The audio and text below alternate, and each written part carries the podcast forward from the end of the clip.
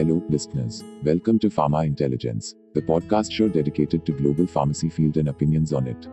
Keep listening.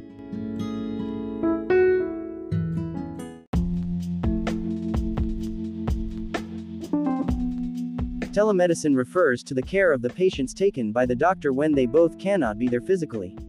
In this case, the doctors and the patients connect using video conferencing, calls, or other media. Telemedicine has been used since the 19th century in the world by using the available means like the radio. Telemedicine has a lot of benefits for both the patients and the doctors by saves time as they don't need to be physically present in front of each other. Saves the cost of traveling real-time care can be given at any time from anywhere.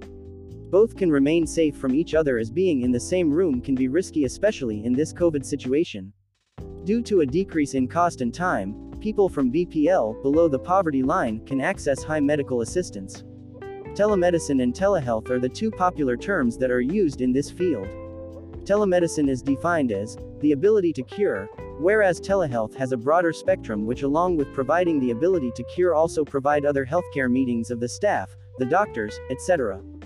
Due to the not adapting to new techniques habit of the people this technology is rather growing very slowly however when it does bring results it will grow rapidly.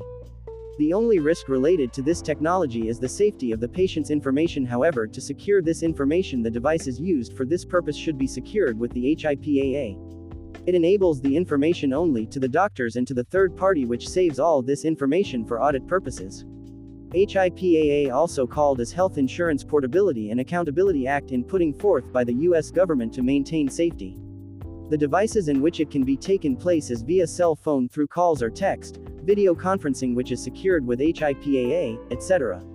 Also, there are some gray areas in the usage of these media. It is estimated to become a $35 million industry in the upcoming year.